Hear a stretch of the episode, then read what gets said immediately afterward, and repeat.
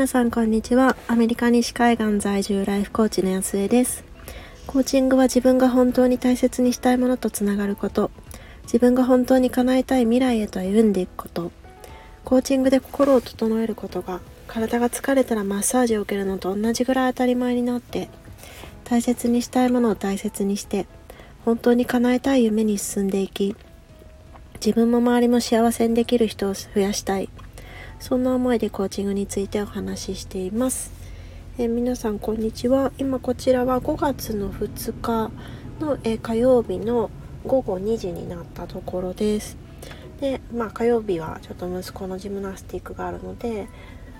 スクールバスは使わずにお迎えに行ってるんですけれども、その待ち時間の車の中でちょっと収録してみようと思います。で今回はあの心のサードプレイスみたいなことについてお話ししてみようかなっていうふうに思います。であの今日からあの継続セッションのクライアント様がいらっしゃったので今日朝セッションをしていましたでまあ9回終わったらどんなことをしたいどんなことを叶えたいですかとかそんなお話をしていてであまあなんかこれからどんな風になるんだろうっていう風にこう思ってたんですけども、まあ、ちょちょっとそういう特別なタイミングだったこともあってなんかコーチって何なんだろうなっていうふうにちょっと考えてたんですよね。でやっぱりその1年半ぐらい、まあ、私コーチングについて発信しだしてから経ってるんですけれどもやっぱりその中でちょこちょこあの、まあ、特にもともとのその知り合いからですよねなんか急にコーチングのその発信とかしだしたからあなんかコーチングやってるんだみたいなこと言われて、まあ、大体その流れでいやでもさコーチングって最近よくあの聞いたり目にしたりするようになったけどさ結局それやるとどうなんのっていうふうに、まあ、よく聞かれるんですよね。で聞かれてきて、まあ、その度にあどう説明したらいいのかなって思いながら、まあ、ちょっと一般的に言われてるものをあの説明してみたりとか、まあ、いろんな説明をしていたんですけれども、まあ、ちょっと昨日昨日？今日ですね、えっと、インスタグラムの方でもこう一般的な説明じゃなくて、まあ、私自身もコーチをしているのでそのコーチである私がそのコーチをつけたことでの変わったことというかその変化を感じたことみたいなことをあのまとめてあの今回アップしています。でなんかその中でもいろいろ感じてたんですけれどもまあねなんかちょっといろいろあるんですけども、まあ、自分の中ではやっぱりそのダメな自分にもこう OK なんだっていう風に言えるようになったもうそれはやっぱりなんか一番大きな変化だったなっていう風に思うんですよね。でそれがあるためにはやっぱりこう、うん、さっきのあの心のサードプレイスじゃないですけれども、まあ、サードプレイスというかセーフスペースというか、まあ、こう自分のその今までだったら絶対こう見せたくない部分とか、まあ、そういうものってあると思うんですよね。でまあ私の例だと結構なんか完璧主義なんですよ結構。でもその一般世間一般的に完璧主義って良くないよねって言われてるじゃないですか。だからねなんかそれが、まあ、私嫌だなっていうふうに思ってたしかといって、まあ、完璧は目指したいのにでも今その現状の自分が完璧じゃないっていうのもそういう自分も嫌だなってこうねいろいろ嫌だなって思ってたんですよ。でなんとか変えようかなっていうふうにその完璧じゃなくていいんだっていうふうに思うとしたりとか、まあ、もしくはその完璧になったらね別に完璧主義でもいいじゃないですか。だからこう自分の理想にの自分にこうどうやってなれるかみたいなめっちゃ頑張ってみたりとかいろいろしてたんですよね。でもなんかコーチとお話ししてるとなんかねそういうまあもちろんねこういう風になってますよねっていう風にこうあ私そのパターンにまた陥ってるなっていう風に指摘してもらえるっていうのもあるんですけども別に それってこうダメ出しされてるわけじゃなくてなんかねこうイメージではなんかあまたなってるよみたいな何て言うんだろうな。こう自分ごとな、まあ、自分のことなんだけどもちろん。でもなんかちょっと自分ごとじゃないみたいな。ちょっとなんか俯瞰してみてる。あまあそそれも私の一部だよねみたいな感じで別に否定したりの変えたりしよう変えようとしたりとか隠そうとしたりとかそういうことをしてるんじゃなくてまあそれもそれ、まあ、自分の一部だよねっていう風になんか受け入れやすくなったなっていう風に思います。っていうのはやっぱりこう完璧主義ってまあダメダメっていう風に言われてるけどでも私にとってはやっぱりそういうこう個性の一つだと思っていてその個性があったからこそやっぱりどんどんどんどんこう良くしていきたいとか、まあ、あの分かりやすい例だと私昔スポーツやってたんですけど陸上。やっぱりそういう完璧主義のところがなかったら、まあ、そこまで極めてこうやっていこうみたいに練習頑張ったりとかそういうこともしなかっただろうしでそうなってたらやっぱりなあなあで全然こう全力でチャレンジしてないその全力でチャレンジするっていう、まあ、貴重な経験もせずに、まあ、なんとなくこういつもこう何て言うんですか？こう80%ぐらいの こううん、力で生きてるみたいな人間になってたと思うんですよね。だからそれって別に否定するものでもないし悪いものでもないんですよ。ただなんか、まあ、時にはそれがこう自分が向かおうっていう風に思ってる方向にはこう連れてってくれるくれないことがある、まあ、それだけなんですよね。だからなんか一部分をこうダメダメだ。これここは嫌いだけどこの部分は好きとかなんかそういうのじゃなくてまあそういう部分もあるよねっていう風に何だろう。こう丸ペケせずにあのまるっと受け入れられるようになったなっていうのがねやっぱり大きいなっていう風に思います。でなんかそういう話ってなんだろう。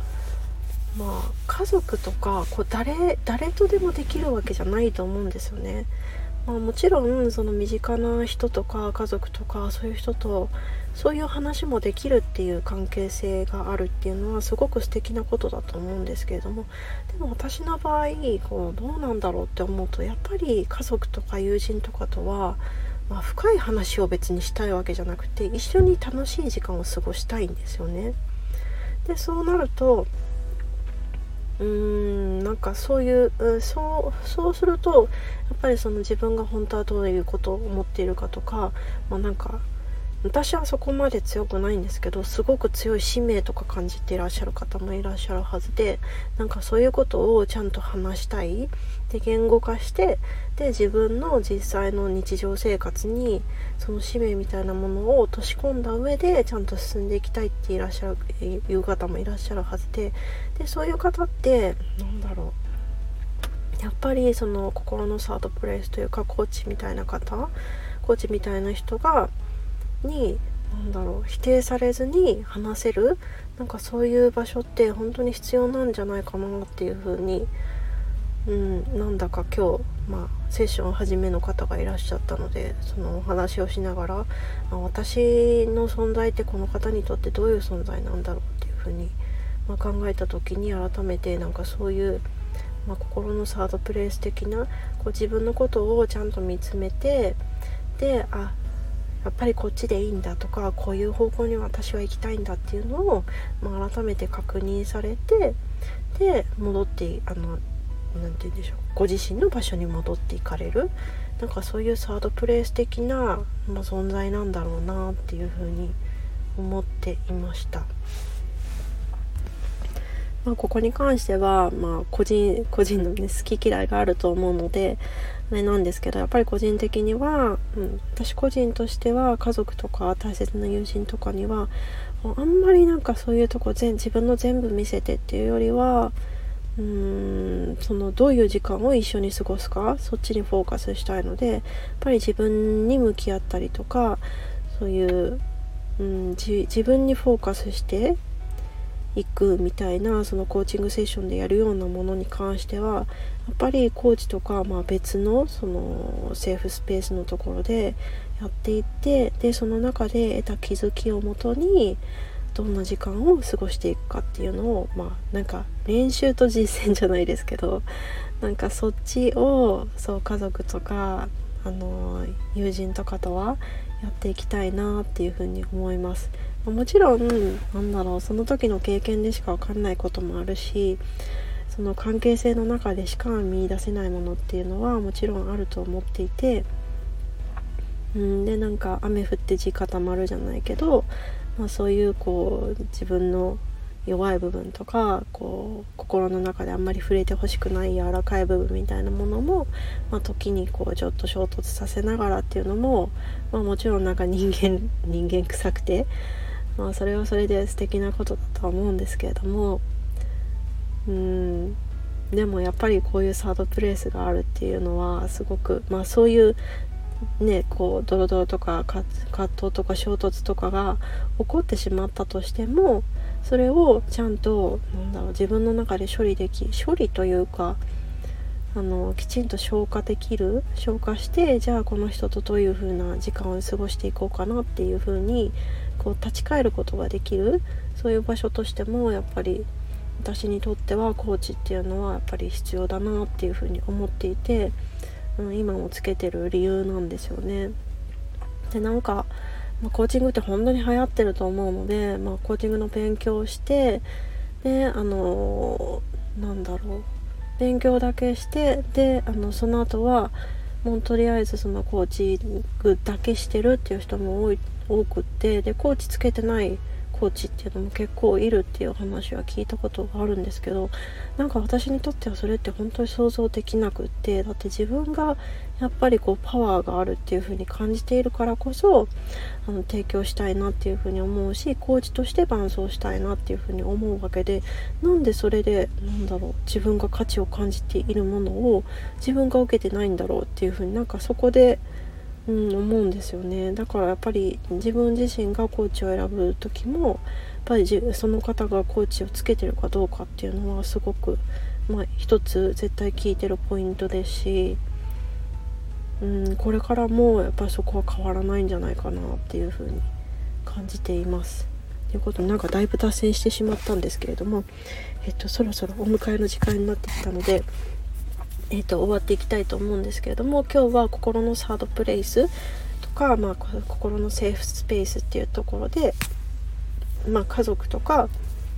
あの仲のいい友人とかとはやっぱり楽しい時間を過ごしていきたいからその自分の中の葛藤とかドロドロしたところとかこうその中でどういう風にしていきたいかっていうようなことはやっぱりその安心でき安心して話せるそのサードプレイス的なところが私にとっては必要だなっていうふうに改めて感じたということをお話しさせていただきました。どなたかの考えるきっかけになっていたら嬉しいなっていうふうに思います。ということでえーと、今日ももうアメリカ午後になってきたんですけれども西で午後だからもう東は夕方ですよね。でもあの日本はこれから朝だと思うので今日も素晴らしい一日にしていきましょう。